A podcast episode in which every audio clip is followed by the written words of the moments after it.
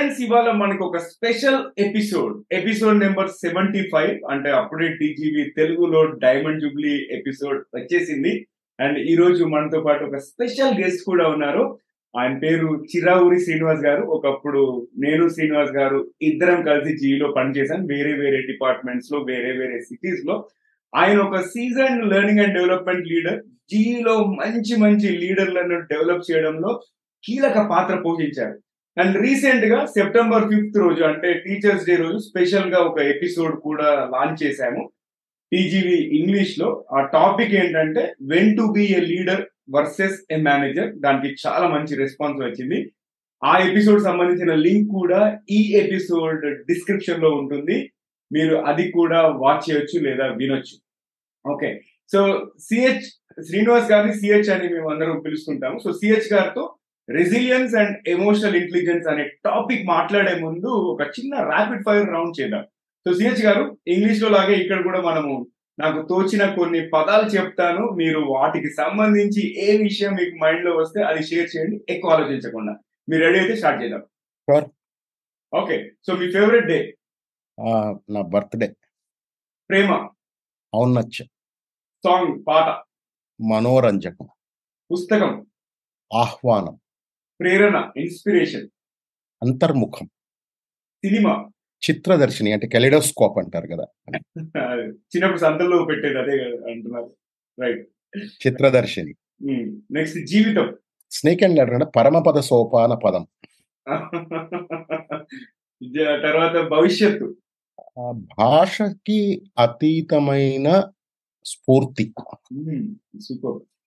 Leadership, నాయకత్వం, బాధ్యత. చివరగా రోల్ మోడల్? నిరాడంబరం. సూపర్ సార్, చాలా బాగా రెస్పాన్సెస్ ఇచ్చారు మన ర్యాపిడ్ ఫైర్ రౌండ్ లో. అండ్ మీకు చాలా కృతజ్ఞతలు ఈ ఫస్ట్ ర్యాపిడ్ ఫైర్ రౌండ్ లో పాల్గొన్నందుకు. సో ఫ్రెండ్స్, హలో, హాయ్, ఆదాబ్, నమస్తే. టీజీవీ తెలుగులో మరో ఎపిసోడ్ లోకి స్వాగతం, సుస్వాగతం. టీజీవీ తెలుగు, మీ జీవితానికే వెలుగు. నేను మీ Naveen Samala, the guiding voice platform founder మరియు చీఫ్ హోస్ట్. ఈ పాడ్కాస్ట్ ద్వారా మేము విజయవంతమైన నాయకులు, కోచ్లు, అన్సంగ్ హీరోస్, సెలబ్రిటీస్ మరియు అన్ని వర్గాల, అన్ని రంగాల వ్యక్తుల జ్ఞానాన్ని వ్యాప్తి చేయాలనుకుంటున్నాము. అండ్ ఈ పాడ్కాస్ట్ లో కెరియర్, వ్యక్తిత్వ వికాసం, అంటే self help related, personality development related, technology, entrepreneurship related అంశాలను మేము చర్చిస్తాము. అండ్ టీజీవీ అనేది ఇంగ్లీష్ లో మరియు హిందీలో కూడా ఉందండి. ఇంగ్లీష్ కోసం ది గైడింగ్ వాయిస్ అని సెర్చ్ చేయండి, అండ్ హిందీ కోసం టీజీబీ హిందీ అని సెర్చ్ చేయండి. ఎక్కడంటారా, ఎక్కడైతే ఈ పాడ్కాస్ట్ వింటున్నారో అక్కడ కూడా ఉంది టీజీబీ, మిగతా 2 భాషల్లో, ఇంగ్లీష్ మరియు హిందీలో. సో ఇక ఎపిసోడ్ లోకి వెళ్లే ముందు ఒక పొడుపు కథ చేద్దాం ఎప్పటిలాగానే, అండ్ చూద్దాం ఎవరు విప్పుతారు. మీరు ఎపిసోడ్ కనుక యూట్యూబ్ లో వాచ్ చేస్తున్నట్టయితే అక్కడ ఆన్సర్ చేయండి క్వశ్చన్ వినగానే, లేదు అంటే మొత్తం అయ్యే వరకు వెయిట్ చేయండి ఆన్సర్ కోసం. సో క్వశ్చన్ వచ్చేసి, తడిస్తే గుప్పెడు మరియు ఎండితే బుట్టెడు ఏంటది? మళ్ళీ రిపీట్ చేస్తున్నాను, తడిస్తే గుప్పెడు మరియు ఎండితే బుట్టెడు ఏంటది? చూద్దాం ఎవరు విప్పుతారు. సిహెచ్ గారు, hearty welcome to TGV Telugu sir. I'm super excited మీరు 75 ఎపిసోడ్ నెంబర్ లో ఫీచర్ అవుతున్నందుకు. ఓకే, మనకి చాలా చాలా హ్యాపీగా ఉన్నాను నేను. టీజీవీ ఎపిసోడ్ నెంబర్ 25 కి నేను సిఎఫ్పి రాంప్రసాద్ గారిని పిలిచాను, అలాగే ఎపిసోడ్ నెంబర్ 50 కి వేణుగోపాల్ లక్ష్మీపురం గారిని పిలిచాను. అండ్ 75 నా అభిమానమైన లెర్నింగ్ అండ్ డెవలప్మెంట్ లీడర్ మీరు ఉండడం చాలా సంతోషంగా ఉంది. సో ఎలా ఉన్నారు సార్? కృతజ్ఞుణ్ణి, అంత బాగానే ఉన్నాను. ఫస్ట్ ఆఫ్ ఆల్ ధన్యవాదాలు పిలిచినందుకు, ఎందుకంటే మీరు చెప్తున్న పేర్లకి ఎక్కడ సమతూగినటువంటి అచీవ్మెంట్స్ నా అవి. అంత గొప్పగా సాధించిన వాడిని కాదు, కానీ ఎందుకు సాధించలేకపోయానని మాట్లాడగలగడం అనేది నా కెపాసిటీ. దాంతో అట్లీస్ట్ నా ఫెయిల్యూర్స్ నుంచి వేరే వాళ్ళు నేర్చుకోగలిగితే అది బాగుంటుంది. So thank you very much for inviting. అదంతా మీ మోడెస్టీ సార్. మనము కాన్వర్సేషన్ లోకి వెళ్దాము. ఈ మధ్య రెసిలియన్స్ గురించి చాలా వినబడుతుంది. రెసిలియన్స్ ని తెలుగులో స్థితిస్థాపకత అంటారు కదా. సో ఈ స్థితిస్థాపకతని తరచుగా ప్రతికూల పరిస్థితుల నుండి తిరిగి పుంజుకునే సామర్థ్యంతో ముడిపడి ఉంటుంది. అంటే ఒక ఫెయిల్యూర్ రాగానే బౌన్స్ బ్యాక్ అవ్వాలి కదా. సో మీరు మీ సొంత మాటలలో ఈ రెసిలియన్స్ ని ఎలా నిర్వచిస్తారు, మరియు వ్యక్తులు ఈ గుణాన్ని ఎలా అభివృద్ధి చేసుకోవచ్చు, అంటే రెసిలియన్స్ అనే క్వాలిటీని ఎలా అలవర్చుకోవాలి? ఇంతకు ముందు మీరు లైఫ్ అంటే అడిగారు కదా, అక్కడ దాంట్లో మనం ఏమన్నాం అంటే పరమపద సోపాన పదం అన్నాం. ప్లస్ మనం ప్రతిదీ అనుకున్నది అనుకున్నట్టుగా జరిగిపోతే అది జీవితం కాదు. మనం అనుకుంటాం, ముందుకెళ్తాం, ఏదో అనుకోనిది జరుగుతుంది, కిందకు వస్తాం. సో మనకి ఆ స్నేక్ అండ్ ల్యాడర్ పరమపద సోపాన పదం గేమ్ ఇట్ సెల్ఫ్ అది అట్లాగే ఉంటుంది, రైట్? అందులో మనకి నిచ్చెనలు ఉంటాయి, పాములు ఉంటాయి. కానీ నిజమైన లైఫ్లో ఏది నిచ్చెన ఏది పాము మనకు తెలియదు, రైట్? మనం ఒక ప్రణాళిక వేసుకుని ముందుకు వెళ్ళాక ఒక పాము మింగితే కిందకు వచ్చేస్తాం. ఆ కిందకు వచ్చేసినప్పుడు మళ్ళీ నేను నిల్చుంటానా లేదా అనేది ఫస్ట్ స్టెప్. సో ఈ ఒడిదుడుకుల్ని ఎదుర్కొని మన ఉద్దేశాన్ని, మన ఆలోచన సరళిని స్టేబుల్గా ఉంచుకోగలిగితే కనుక మనం ఏదైతే సాధించడానికి బయలుదేరామో దాన్ని వదలకుండా సాధించడం అనేది రెసిలియన్స్. సూపర్ సార్, చాలా బాగా, చాలా ఈజీగా అర్థమయ్యేలాగా చెప్పారు అండ్ కట్టే కొట్టే తెచ్చేలాగా ఉంది. అది నైస్, వెరీ నైస్. సో మీకు మీ జీవితంలో ఇలాంటి ఎక్స్పీరియన్స్ అనేది జరిగింది అంటే మీరు ఒక ముఖ్యమైన సవాలుని అధిగమించడానికి మీ రెసిలియన్స్ ని ఎలా డెమాన్స్ట్రేట్ చేశారు, మరియు ఆ అనుభవం నుంచి మీరు ఏం నేర్చుకున్నారో కూడా మాతో షేర్ చేయండి. షూర్ నవీన్, ఇది నేను ఒక్కడనే కాదు, మన జీవితంలో మనం చాలా మంది బహుశా ఇలాంటివే చేస్తూ ఉంటాము. కాకపోతే దీన్ని రెసిలియన్స్ అంటారు, స్థితిస్థాపకత అంటారు అని చెప్పేసి దానికి పేరు తెలియకపోవచ్చు, రైట్? సో ఇది ఇలాంటిది ఒక పదం ఉంది అని తెలియని వయసులో జరిగిన ఈవెంట్ అనమాట.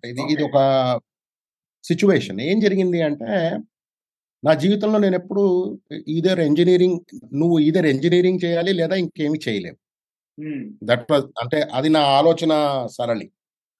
ఎందుకంటే ఎవరినో చూసి నేను ఇంజనీర్ అవ్వాలనుకున్నాను, అంతే. చిన్నప్పటి నుంచి ఒక మావయ్య గారు ఉండేవారు, ఆయన ఇంజనీర్ మధ్యప్రదేశ్లో. నేను ఇంజనీర్ అవుదాం అనుకున్నాను, అది ఎప్పుడు ఫోర్త్ క్లాస్లో. తర్వాత మా టైంలో జనరల్ మ్యాథ్స్, కాంపోజిట్ మ్యాథ్స్ అంటూ రెండు సపరేట్ మ్యాథ్స్లు ఉండేవి. మీరు కాంపోజిట్ మ్యాథ్స్ తీసుకుంటేనే ఇంజనీరింగ్లోకి వెళ్ళడానికి ఉండేది. అందులో అంత పెద్ద గొప్పగా చేయకపోయినా తీసుకుని అందులోకి వెళ్ళాను. అవి వచ్చాక నేను ఇంటర్మీడియట్ ఎగ్జామ్స్ రాయడానికి వెళ్ళాను. తమాషా ఏంటంటే, ఒక ఎంట్రన్స్ ఎగ్జామ్ ఉంటుంది, దాంట్లో పాస్ అవ్వాలి, అందులో స్టేట్ ర్యాంక్ ఉంటుంది. ఇవేవి కూడా తెలియవు నాకు. ఓకే, ఇంజనీరింగ్ చెయ్యాలి అనేది ఒకటే ఆలోచన. ఫ్రెండ్స్ అందరూ చేస్తున్నారు, నేను వెళ్ళాను, రాసాను ఎగ్జామ్, పాస్ కూడా అవ్వలేదు. దానికి మా ఫాదర్ రిటైర్ అయిపోయాక వచ్చిన డబ్బుల్లో లాస్ట్ $300 అవి మిగిలి ఉంటాయి, ఆయన అవి ఇచ్చారు. దానికి నేను కోచింగ్కి వాడుకున్నాను. ఓకే, దాని తర్వాత ఫెయిల్ అవ్వడం జరిగింది. ఫెయిల్ అయ్యాక ఇంకా ఆబ్వియస్లీ మనకి ఇంకేం చేయాలి అంటే బీఎస్సీ ఏదో చదవాలి. నేను నా తల్లిదండ్రుల దగ్గరికి వెళ్ళి నేను చదవను, నేను అక్కయ్య వాళ్ళ ఊర్లో వెళ్ళి చదువుకుంటాను. వాళ్ళు అంత ఇష్టం లేకపోయినా అయిష్టంగానైనా నన్ను అక్కడికి వెళ్ళడానికి ఒప్పుకున్నారు. వెళ్ళాక మా మావయ్య గారు ఒక ఆయన, ఒరేయ్ నువ్వు శ్రీనివాస, నేను మా అబ్బాయికి అన్ని సబ్జెక్టులు చెప్తాను రా, కానీ లెక్కలు ఒకటి చెప్పడం నాతో కాదు, వాడికి నువ్వు లెక్కలు నేర్పిస్తావు. నేను ఇప్పుడే ఇంజనీరింగ్ ఎంట్రన్స్ ఫెయిల్ అయ్యి వచ్చాను, నేను పెద్ద లెక్కలు చెప్పడం ఏంటి అది ఇది అని ఏదో మాట్లాడితే, ఆయన అన్న ఒక పదం నాకు యాక్చువల్గా నా ఆలోచన సరళిని మార్చి. ఎందుకు ఈ ఎగ్జాంపుల్ చెప్తున్నానంటే, స్థితిస్థాపకత అనేది ఆటోమేటిక్గా డెవలప్ అయిపోతుందో నాకు తెలియదు, కానీ మన ఆలోచన శక్తి, మన ఆలోచన సరళిని బట్టి స్థితిస్థాపకత ఉంటుంది. సో ఆయన అడిగిన క్వశ్చన్ ఏంటంటే, ఒరే నువ్వు ఇంజనీరింగ్ ఎంట్రన్స్ ఫెయిల్ అయ్యావంటే నువ్వు బాగానే ఉంది, అర్థమవుతుంది, కానీ 7వ క్లాస్ వాడికి లెక్కలు చెప్పడానికి నువ్వు ఇంజనీరింగ్ ఫెయిల్ అవ్వడానికి సంబంధం ఏంటి నాకు చెప్పాను. నేను నీకు అర్థం కాదు, నేను పడుతున్న బాధ తెలియదు అని కొంచెం ఎమోషనల్ డ్రామా చేసి వెళ్ళిపోయాను. ఓకే, మా దగ్గర ఎక్కడ కూర్చుని, మా అక్కయ్య వాళ్ళ ఇంట్లో కూర్చుని ఆలోచిస్తున్నప్పుడు, అంటే మా బంధువులందరూ ఆ ఊర్లో ఉండేవాళ్ళు, 2-3 బంధువులు, మా అక్కయ్య వాళ్ళు, కూర్చుని ఆలోచిస్తుంటే మనకు కూడా ఏమవుతుందంటే, ఎప్పుడైతే ఒక ఫెయిల్యూర్ అనేది మనం ఫేస్ చేస్తామో ఆ టైంలో మన ఆలోచన ఒక సరైన మార్గంలో ఉండదు, రైట్? నిబద్ధతలో ఉండదు, అది ఒక కంట్రోల్లో ఉండదు మనకి. అండ్ నిరాశావాదం అనేది అప్పుడు ఎక్కువ ఉంటుంది. ఆ నిరాశావాదంలో ఉన్నప్పుడు మళ్ళీ నిల్చోగలగడం అనేది కష్టం. సో నేనున్న అప్పట్లో ఉన్న పరిస్థితి అది. ఓకే, కానీ మా అక్కయ్య గారి ఇంట్లో కూర్చునేదో ఆలోచిస్తున్నప్పుడు సడన్గా నాకు అనిపించింది, మామయ్య అడిగిన క్వశ్చన్లో అసలు ప్రశ్నలో తప్పే ఉంది. మామయ్య అడిగింది 7వ క్లాస్ వరకు లెక్కలు చెప్పమన్నాడు. నేను ఫెయిల్ అయింది ఇంజనీరింగ్ ఎంట్రన్స్, అంటే నేను 12th క్లాస్. 12వ క్లాస్ పాస్ అయిన వాడు 7వ క్లాస్ వాడికి లెక్కలు చెప్పడంలో కష్టమే ఉంది. ఆ స్విచ్ ఎప్పుడైతే ఆ ఆలోచన సరళిలో మార్పు వచ్చిందో, ఆ నిరాశావాదం పోయి ఆశావాదం స్టార్ట్ అయ్యి, దాని తర్వాత వెళ్ళాక దెన్ రెస్ట్ ఈజ్ హిస్టరీ. ఎందుకంటే నేను నా గ్రాడ్యుయేషన్ చేసిన 3 ఏళ్ళు ట్యూషన్స్ చెప్పేవాడిని మా అక్కయ్య గారు వాళ్ళ ఊర్లో. ఎంత ₹500 ₹600 ట్యూషన్ల మీద వచ్చేవి. అది నాకు నా 3 ఏళ్ల, అంటే ప్రతి నెల వచ్చేవి కాబట్టి నా 3 ఏళ్ల గ్రాడ్యుయేషన్ దక్కి సరిపోయే ట్యూషన్ ఫీజు అన్ని అందులోంచే వచ్చాయి. ఇన్ఫ్యాక్ట్ నా లైఫ్లో నేను ఈ టీచింగ్ కెరియర్లోకి, ఫెసిలిటేషన్లోకి, వాటిలోకి రావడం స్టార్ట్ పాయింట్ అది. ఓకే, సో కాకపోతే ఎందుకు చెప్పాను ఈ ఎగ్జాంపుల్ అంటే, ఆ టైంలో నేను ఉన్న ఆలోచన పరిస్థితి ఏంటి, సరళి ఏంటి, నా థింకింగ్ ఏంటి, నా పరిస్థితి ఏంటి అంటే, నేనేమి సాధించలేను, నేను ఎందుకు పనికిరాను, అక్కడి నుంచి నేను కూడా చేయగలను, ఇది కాకపోతే ఇంకొకటి, ఇవాళ కాకపోతే రేపు కానీ తప్పనిసరిగా చేస్తాను అని చెప్పుకోగలగడం అనేది. దాని తర్వాత బహుశా అంతకంటే భయంకరమైన పరిస్థితులు ఏర్పడి ఉంటాయి, కానీ అది నా లైఫ్లో ఒక పివటల్ పాయింట్, అంటే ఒక మార్పు, ఆలోచనలో మార్పు తీసుకొచ్చిన పరిస్థితి కాబట్టి that is very significant. And ప్రొఫెషనల్గా అంటే కొన్నిసార్లు మనం లైఫ్లో ఎట్లా ఉంటుందంటే, ప్రమోషన్ అనేది చాలా ఎక్సైట్మెంట్ ఉంటుంది, అనుకోకుండా వస్తే పర్లేదు, ఎదురు చూస్తున్నప్పుడు బాధ ఇంకా ఎక్కువ ఉంటుంది. సో మొదటిసారి నాకు వచ్చిన ప్రమోషన్ నేను అసలు అనుకోంది, అసలు అనుకోని టైంలో వస్తే ఎవరో మెయిల్ పెడితే కంగ్రాచులేషన్స్ మెయిల్ పెడితే చదివి నేను ప్రమోట్ అయ్యానని తెలుసుకున్నాను. ఎక్సైట్మెంట్, అంటే ఆ ఎక్సైట్మెంట్ అది వేరు. దాని తర్వాత బాగా చేసి ఇది చేశాక కష్టపడితే ఇంకా నీకు ప్రమోషన్ వస్తుంది తెలిసాక చేసి ఈ సంవత్సరం వస్తుంది, ఈ సంవత్సరం వస్తుంది, అలాగా ఒక 2 ఏళ్ళు నేను ప్రతి సంవత్సరం ఈ సంవత్సరం ప్రమోషన్ వస్తుంది అని వెయిట్ చేస్తున్నప్పుడు నాలో నిరాశావాదం కొంచెం ఎక్కువే అయ్యి, ఆ టైంలో ఐ థింక్ నేను కొంచెం డౌన్గానే ఫీల్ అయ్యేవాడిని. ఓకే, తర్వాత ప్రమోషన్ వచ్చే టైంకి చాలా టైం పట్టింది, కానీ ఆ 4-5 ఏళ్లలో నేను అర్థం చేసుకున్నది ఏంటంటే, నేను ఎవరితో కంపీట్ చేస్తున్నాను, ఎవరితో నా పోటీ అనేది ఆలోచించుకుని, అసలు నేను ఉద్యోగం చేస్తున్నది వేరే వాళ్ళతో కాంపిటీషన్లో ప్రమోషన్ తెచ్చుకోవడానిక, లేదా నాకేమైనా ధ్యేయం ఉందా, ఇది ఆలోచించుకున్నప్పుడు నా ధ్యేయం ఇంపార్టెంట్ అనుకున్నప్పుడు ఈ నిరాశావాదం ఇలాంటివన్నీ కొంచెం తగ్గడం జరిగింది. దాంతో ఏమైంది అంటే, ప్రమోషన్ రావడం లేట్ అయినా అట్లీస్ట్ ఆ మిగిలిన 3 ఏళ్ళు నేను అంత నెగటివిటీతో గడపలేదు. సో నిరాశ అనే స్థితిస్థాపకత ఏం చేస్తుందంటే ప్రాబ్లం సాల్వ్ చేయదు, కానీ ఒడిదుడుకుల నుంచి నిలుచుని పరిగెత్తడం మళ్ళీ ఎట్లా, మళ్ళీ ప్రయత్నం చేస్తున్నానా లేదా. సో చాలాసార్లు నేను అనుకున్నవి నేను అనుకున్నట్టు అవ్వలేదు, కానీ ముఖ్యంగా నేను చేసే జాబ్లో ట్రైనింగ్ కాబట్టి నేను వెళ్ళి నిల్చుని మాట్లాడుతుంటే నాలో నెగటివిటీ ఉందనుకోండి, పార్టిసిపెంట్స్ మీద దాని ప్రభావం ఎలా ఉంటుంది. అండ్ నా దగ్గరికి కోచింగ్కి వచ్చే వాళ్ళందరూ నేను ప్రమోషన్ ఎలా తెచ్చుకోవాలి అడుగుతారు. నాకు ప్రమోషన్ రాలేదు, నేను నీకు ఎలా చెప్పను అని మొదలుపెట్టాను అనుకోండి, అది నిరాశావాదం.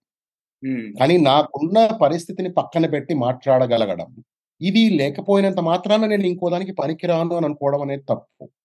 సో ఆ ఆలోచన సరళిని పెంచుకోవడం వల్ల ప్రొఫెషనల్ లైఫ్ లో కూడా ఇట్ హెల్ప్. నెక్స్ట్ క్వశ్చన్, ఇప్పుడు మామూలుగా ఈ రెసిలియన్స్ ని ఒకరు డెవలప్ చేయాలి అనుకుంటే వాళ్ళు ఎలాంటి స్ట్రాటజీస్ ఫాలో అవ్వాలి, అంటే వాళ్ళ మైండ్ సెట్ లో ఎలాంటి షిఫ్ట్ అనేది జరగాలి? సో ఫస్ట్ ఆఫ్ ఆల్ మనకి ఇంగ్లీష్ లో ఒక స్టేట్మెంట్ ఉంది, all plans may not succeed but if you don't plan you plan to fail అని. అంటే ఒక ప్రణాళిక లేకపోవడం అనేది తప్పు. ఏదో ఒక చిన్న ప్లాన్ అయినా చేసుకోవాలి, ఒక ప్రణాళిక ఉండాలి, నేను ఇక్కడికి వెళ్తాను, ఇన్నింటికి వెళ్తాను, అది ప్లాన్ చేసుకోవడం తప్పులేదు. మనం అక్కడికి వెళ్ళాక మధ్యదారిలో of course on very lighter side traffic వల్ల లేట్ వచ్చాను, దట్ ఈస్ నాన్ సెన్స్. అది వేరు, ఎక్సెప్షన్స్ వేరు. కానీ మీకు రోజు ట్రాఫిక్ ఉంటుందని తెలిసి దానికి ప్లాన్ చేసుకోవడం అనేది తప్పు, రైట్? సో ముందు ఏంటంటే ఒక జేయం, పర్పస్ అనేది ఇంపార్టెంట్. ఓకే, కానీ పర్పస్ కావాలి అంటే ఒక స్వీయ అవగాహన కావాలి. అంటే నేనేంటి, నాకేం కావాలి అనేది తెలియాలి. అది తెలియకపోతే ప్రాబ్లం ఏంటంటే పక్కవాడికి ఏదైనా వచ్చినప్పుడల్లా మనకు బాధ కలుగుతుంది, వాడికి ప్రమోషన్ వస్తే మనకు బాధ కలుగుతుంది, వాడు కారు కొనుక్కుంటే మనకు బాధ కలుగుతుంది, లేదా అంటే ప్రెషర్ పెరుగుతూ ఉంటుంది. నాకేం కావాలో నాకు తెలుసు అనుకోండి, పక్కవాడితో అంత సంబంధం లేదా, రైట్? సో స్వీయ అవగాహనతో ఒక ధ్యేయాన్ని నిర్దేశించుకుంటే మనకి మనం జీవితంలో ఎన్ని పరమపద సోపాన పదాల్లో పైన కిందకి పడ్డా మళ్ళీ నిల్చుని పైకి వెళ్తాం. ఆబ్వియస్లీ అలాంటివి చెయ్యాలి అంటే గనక ఇమోషనల్ ఇంటెలిజెన్స్ అంటారు, అంటే మన హావభావాలకు సంబంధించిన మేధస్సు.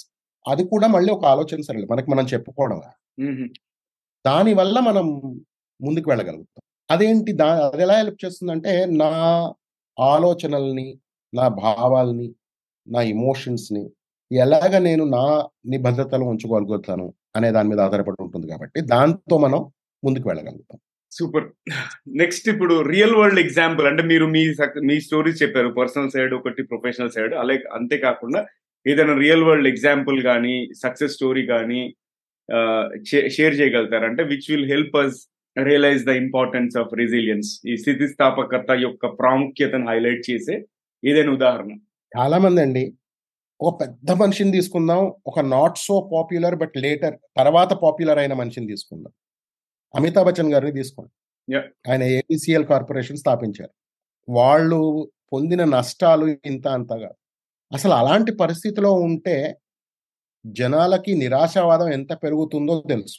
కానీ అన్ని నష్టాలు, అంత నష్టం అనుభవించిన అమితాబ్ బచ్చన్ గారు మళ్ళీ వేరేవి అన్ని చేసి ఆ అప్పులన్నీ తీర్చారు అని ఒక న్యూస్. ఆయన పారిపోలేదు, వేరే వాళ్ళు ఉన్నారు, కొంతమంది డబ్బులు తీసుకుని పారిపోయారు. ఆ పారిపోయిన వాళ్ళకి రెసిలియన్స్, వాళ్ళు ఎంతైనా డబ్బున్న వాళ్ళు కావచ్చు అని వాళ్ళకి రెసిలియన్స్ లేదు అని నేను అంటాను. అది నా ఆర్గ్యుమెంట్, రైట్? అమితాబ్ బచ్చన్ గారు ఏంటంటే నేను ఓడిపోయానని ఒప్పుకుని, నేను సాధించలేదు, నష్టపోయాను, నా పరిస్థితి ఇది అని యాక్సెప్ట్ చేసి దాని నుంచి ముందుకెళ్ళగలిగారు. కౌన్ బనేగా కరోడ్పతి అనుకుంటా సార్ ఆయనకి సెకండ్ ఇన్నింగ్స్ ఇచ్చింది కౌన్ బనేగా కరోడ్పతి, రైట్? ఇది అమితాబ్ బచ్చన్ గారు. అందరు అనుకోవచ్చు అంటే సినిమాల్లో చేస్తాడు, కానీ ఆయన కూడా నిజ జీవితంలో అంత డక్కముక్కీలు తిన్నాక మళ్ళీ నిల్చుని పైకి రావడం అనేది, ప్లస్ తన వాళ్ళని, చుట్టూ ఉన్న వాళ్ళని మోసం చేయకుండా ముందుకు వెళ్ళగలగడం. ఇప్పుడు రెసిలియన్స్ అని ఇంతకుముందు మనం మాట్లాడుకున్నప్పుడు నిల్చోగలగడం వేరు, కానీ ఏమిటి ఎలా అనేది మనం మాట్లాడుకున్నప్పుడు మళ్ళీ దాని మీద కాన్వర్జేషన్ వస్తుంది. ఓకే, ఒకటి అమితాబ్ బచ్చన్ గురించి మాట్లాడు, రెండు అరుణిమా సిన్హా అని విని ఉంటారు మీరు. ఆవిడ నేషనల్ వాలీబాల్ ప్లేయర్. ఆవిడ ఒకసారి ట్రైన్లో వెళ్తున్నప్పుడు రాబర్స్, ఈ దుండగులు ట్రైన్లో ఎంటర్ అయ్యి సతాయిస్తే ఆవిడ ఒక్కతే వాళ్ళతో ఫైట్ చేస్తే వాళ్ళు ఆవిడని కొట్టి ట్రైన్ నుంచి బయటికి పారేశారు. ఆవిడ ట్రైన్ ట్రాక్ మీద పడి ఉంది కొన్ని గంటలు. అండ్ ఎవరో చూసి అరే ఈమె పలానానే, ఆవిడని హాస్పిటల్కి మూవ్ చేసేంత వరకు ఆవిడ అక్కడే రైల్వే ట్రాక్ మీద పడి ఉంది. అయ్యో. అక్కడికి వెళ్ళాక వాళ్ళు ట్రీట్మెంట్ చేసేటప్పటికి ఇట్ వాజ్ చాలా ఆలస్యం అయిపోయింది అనమాట. దాంతో ఏంటి అంటే ఆవిడ 2 కాళ్ళు కట్ చేసేయాల్సి వచ్చింది, ఆంపిటేట్ చేయాల్సి వచ్చింది. కానీ ఆశ్చర్యం ఏంటంటే, అంటే విన్నర్స్కి లూజర్స్కి డిఫరెన్స్ అక్కడ ఉంటుంది. ఎక్కడైతే ఎవరు వీళ్ళు, ఎవరు వాళ్ళు అని తెలిసిపోతుంది. చూడండి, సంస్కృతంలో అంటారు కాకః కృష్ణః పికః కృష్ణః కో భేదో పిక కాకయో వసంతే సముపాయతే కాకః కాకః పికః పికః. అంటే కాకి కోకిల ఒకే రంగులో ఉంటాయి, కానీ వసంత ఋతువు వచ్చినప్పుడే కాకి ఏదో కోకిలేదో తెలుస్తుంది. కష్టం వచ్చినప్పుడే గొప్పవాడేవాడు, గొప్పవాడేవాడు కాదని తెలుస్తుంది. కష్టాలు లేనప్పుడు అందరూ గొప్పవాళ్ళే. ఈవిడ ఆ హాస్పిటల్ బెడ్ మీద పడుకున్నప్పుడు ఆవిడ ఏం నిర్ణయించుకుంటే నేను మౌంట్ ఎవరెస్ట్ ఎక్కుతానని నిర్ణయించుకున్నాను. తర్వాత Bachendri Pal, the rest is all history. ఆవిడ ముందుకెళ్ళి మౌంటైనీరింగ్ చేసింది. She's a Padma Shri. మనలాంటి నార్మల్ మనిషి, పోనీ అమితాబ్ బచ్చన్ లాగా కూడా కాదు, అలా సింపుల్ అమ్మాయి. కానీ ఇప్పుడు ఇవాళ రోజున ఆవిడ గురించి మాట్లాడాలంటే ఒక కెపాసిటీ ఉండాలి మనకి. ఆవిడ ఆ స్థాయికి ఎదిగింది. సో ఈ రెండు examples I can think of. Nice, రెండు కూడా చాలా ఇన్స్పిరేషనల్ అండ్ అందరు రిలేట్ చేసుకోగలుగుతారు. నెక్స్ట్, మీరు ఇంతకు ముందు ఒక మాట చెప్పారు, ఎమోషనల్ ఇంటెలిజెన్స్ అని చెప్పేసి, హావభావాల మేధస్సు, రైట్? అంటే ఈ ఎమోషనల్ ఇంటెలిజెన్స్ కూడా ఇవాళ రేపు ఈ లీడర్షిప్ సర్కిల్స్ లో బాగా చెక్కలు కొడుతుంది. అంటే ప్రతి దాంట్లో కూడా ఒక జాబ్ డిస్క్రిప్షన్ చూసుకున్నా కూడా leaders with good EI or EQ are expected అన్న టైప్స్ లో చెప్పేశారు. అంతగా దీని ప్రాముఖ్యత అనేది పెరిగింది. సో ఇలాంటి పరిస్థితుల్లో నాయకులు తమ భావోద్వేగ మేధస్సు అంటే హావభావాల మేధస్సును ఎలా పెంచుకోవచ్చు, మరియు అలా చేయడం వల్ల వాళ్ళకి ఎలాంటి బెనిఫిట్స్ అనేవి కలుగుతాయి?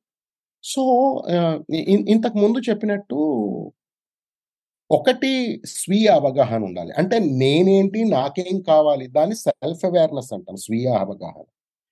రెండు, ఒక ధ్యేయం ఉండాలి, పర్పస్ ఉండాలి లైఫ్.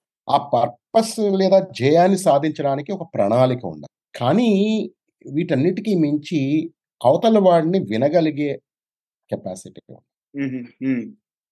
కాకుండా సానుభూతి అంటారు, నేను సానుభూతి అన్నా, సహానుభూతి ఉండాలి. అంటే ఎంపతి అంటారు దాన్ని. సహానుభూతి అంటే ఏమిటంటే అవతల వాడు ఏమి ఎక్స్పీరియన్స్ చేస్తున్నాడో అనే దాన్ని మనం అర్థం చేసుకుని వాడు చెప్పకుండా మనం వినగలిగితే ఎమోషనల్ ఇంటెలిజెన్స్ హైయెస్ట్ లెవెల్స్లో ఉన్నట్టు. అంటే ఒకసారి జరిగింది ఏంటంటే, మా కలీగ్ ఒక ఆయన జైపూర్లో ఉండేవాడు. ఆయనకి అది ప్రమోషన్స్ టైము, ఇంటర్వ్యూస్ టైం. ఆయన నా టీం మెంబర్ ఒకప్పుడు, తర్వాత ఆయన ఇంకో రోల్లోకి వెళ్ళిపోయాడు. సరే, నేను నార్మల్గా మన కంపెనీలో ఉన్నప్పుడు మెసేజ్లు పెడతాం కదా, సేమ్ టైం ఉండేది అప్పట్లో.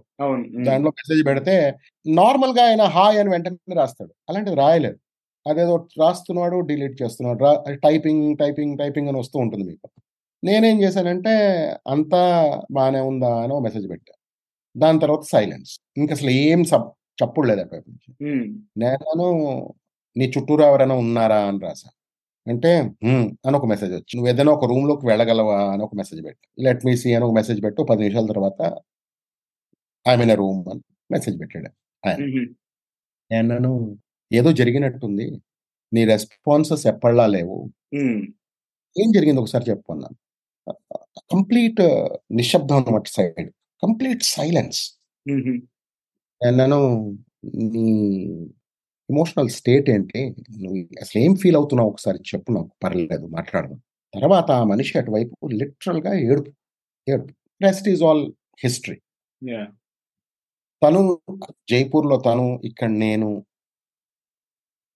కానీ ఒక మనిషి మనతో మాట్లాడేటప్పుడు వాళ్ళు అన్నీ చెప్పలేకపోవచ్చు, కానీ వాళ్ళు చెప్పలేకపోయినా వాళ్ళు చెప్తున్న వాటినే కాకుండా వాటి చెప్పని వాటిని కూడా చూడగలగడం అనేది ఒక లీడర్ యొక్క కేపబిలిటీ. అది దేంతో వస్తుంది అంటే ఒక సునిశితమైన అబ్జర్వేషన్ వలన వస్తుంది. నైస్. సో ఇప్పుడు మనం ఒక స్టెప్ బ్యాక్ తీసుకొని జనరల్ అంటే intelligence quotient versus emotional intelligence quotient, EQ versus ఐక్యూకి డిఫరెన్స్ అనేది యాక్చువల్లీ ముందే మనం అడగాల్సింది, బట్ జనరల్ ఎవరైనా ఇంట్రెస్ట్ ఉన్న వాళ్ళకి ఇది ఉపయోగపడుతుంది అని చెప్పేసి నాకు ప్రస్తావన తీసుకొస్తున్నాను. సో భావోద్వేగ మేధస్సు మరియు కాగ్నిటివ్ ఇంటెలిజెన్స్ అంటే ఇంటెలిజెంట్ కోషెంట్ మధ్య వ్యత్యాసాన్ని మీరు వివరించండి. అంతేకాకుండా ఈ రెండు కూడా ఎలా మనకి పర్సనల్ అండ్ ప్రొఫెషనల్ డెవలప్మెంట్కి దోహదపడతాయి? నాకు మీరు ఈ క్వశ్చన్ అడిగినప్పుడు బాబు మోహన్ గుర్తొచ్చాడు. ఒక మూవీలో ఏమిటి, ఎందుకు, ఎలా, ఆ 3 క్వశ్చన్స్ అడుగుతాడు ఆయన. అది హ్యూమరస్, అది ఒక హాస్యాస్పదమైన సిచ్యువేషన్ క్రియేట్ చేయడానికి, హ్యూమర్ క్రియేట్ చేయడానికి చేశారు అది. అని those questions are very powerful. ఆయన రోల్ అలా క్రియేట్ చేశారు, కానీ అవి మనకి ఇక్కడ చాలా ఇంపార్టెంట్. ఏమిటి, ఎలా, ఎందుకు అనేది ఇంతకుముందు ఒకసారి మాట్లాడాను. ఏమిటి అనేది మీ కాగ్నిటివ్ ఇంటెలిజెన్స్, మేధస్సు. అది బేసిక్గా ఏంటంటే టెక్నికల్ సైడ్ ఆఫ్ ఇట్. నేనేం చేయాలి, ఏం చెయ్యాలి, నువ్వు వెళ్ళి వాడితో మాట్లాడాలి.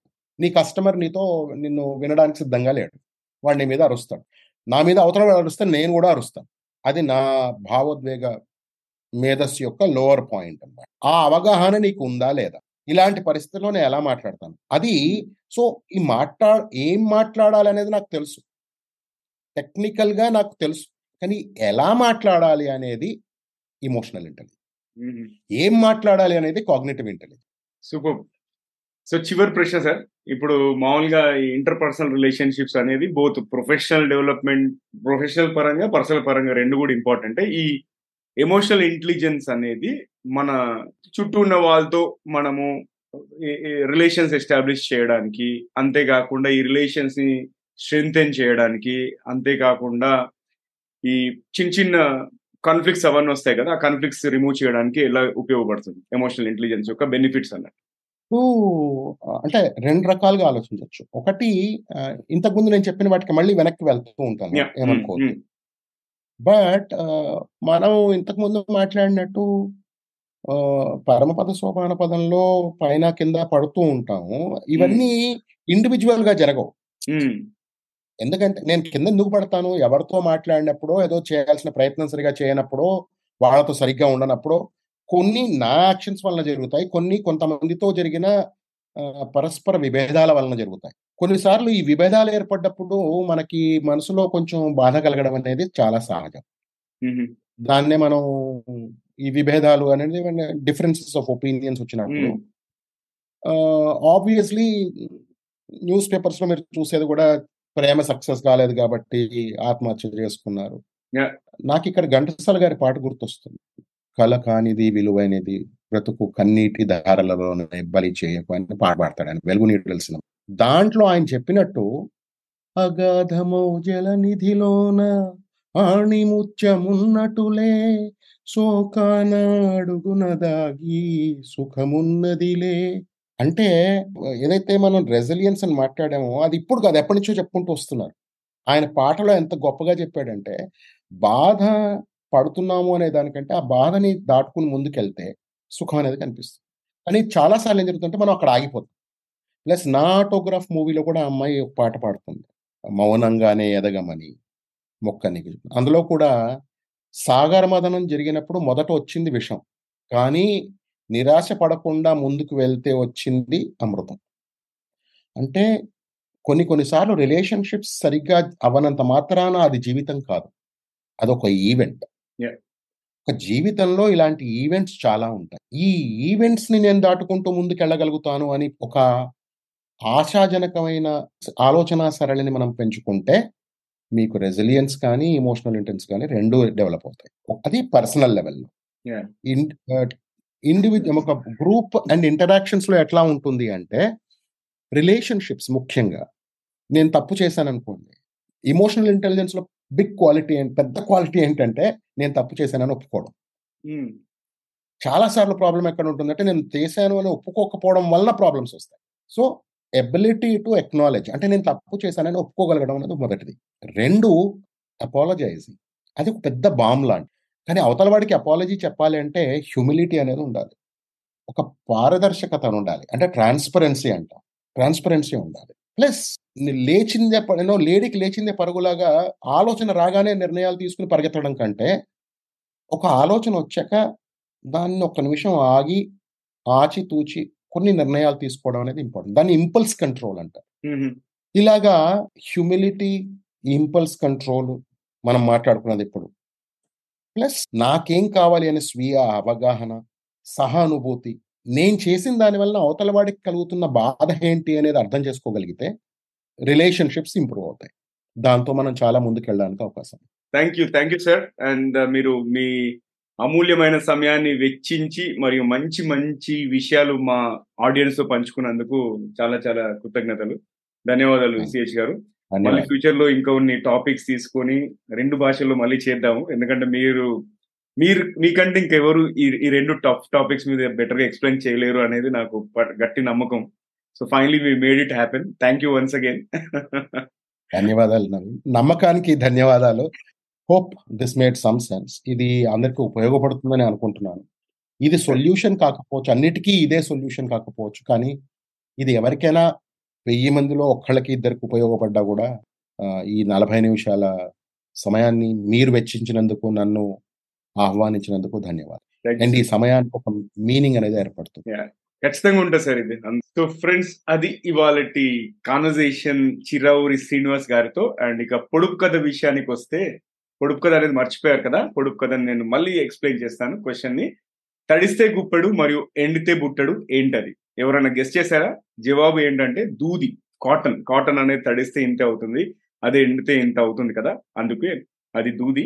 సో అది వాళ్ళటి ఎపిసోడ్ కూడా. మళ్ళీ మరో ఎపిసోడ్ లో కలుసుకుందాం. అండ్ ఈ ఎపిసోడ్ కనుక మీకు నచ్చినట్టయితే కనీసం ముగ్గురు ఫ్రెండ్స్ లేదా కలీగ్స్ తో షేర్ చేయండి. అండ్ ఇంకా మీరు మా టీజీవీ తెలుగు ఛానల్ కి సబ్స్క్రైబ్ చేయకపోతే సబ్స్క్రైబ్ చేసి బెల్ ఐకాన్ నొక్కండి. అంతేకాకుండా మీ సలహాలు, సూచనలు, అభిప్రాయాలు మాకు ఈమెయిల్ ద్వారా తెలుపగలరు. అండ్ మీకు కెరియర్ రిలేటెడ్ కానీ, ఎడ్యుకేషన్ రిలేటెడ్ కానీ ఎటువంటి క్వశ్చన్స్ ఉన్నా మాకు మెయిల్ చేయండి. అండ్ ఫ్యూచర్లో ఎలాంటి టాపిక్స్ కవర్ చేయాలి లేదా మంచి స్పీకర్స్ ఎవరైనా ఉన్నా కూడా చెప్పండి, వాళ్ళని మన ప్లాట్ఫామ్లో పిలుద్దాము, ఇంటర్వ్యూ చేద్దాం. సో వింటూనే ఉండండి, చూస్తూనే ఉండండి టీజీవీ తెలుగు. టీజీవీ తెలుగు మీ జీవితానికే వెలుగు. మళ్ళీ మరో ఎపిసోడ్లో మరో మంచి గెస్ట్తో కలుసుకుందాం. అంతవరకు సెలవు, నమస్కారం.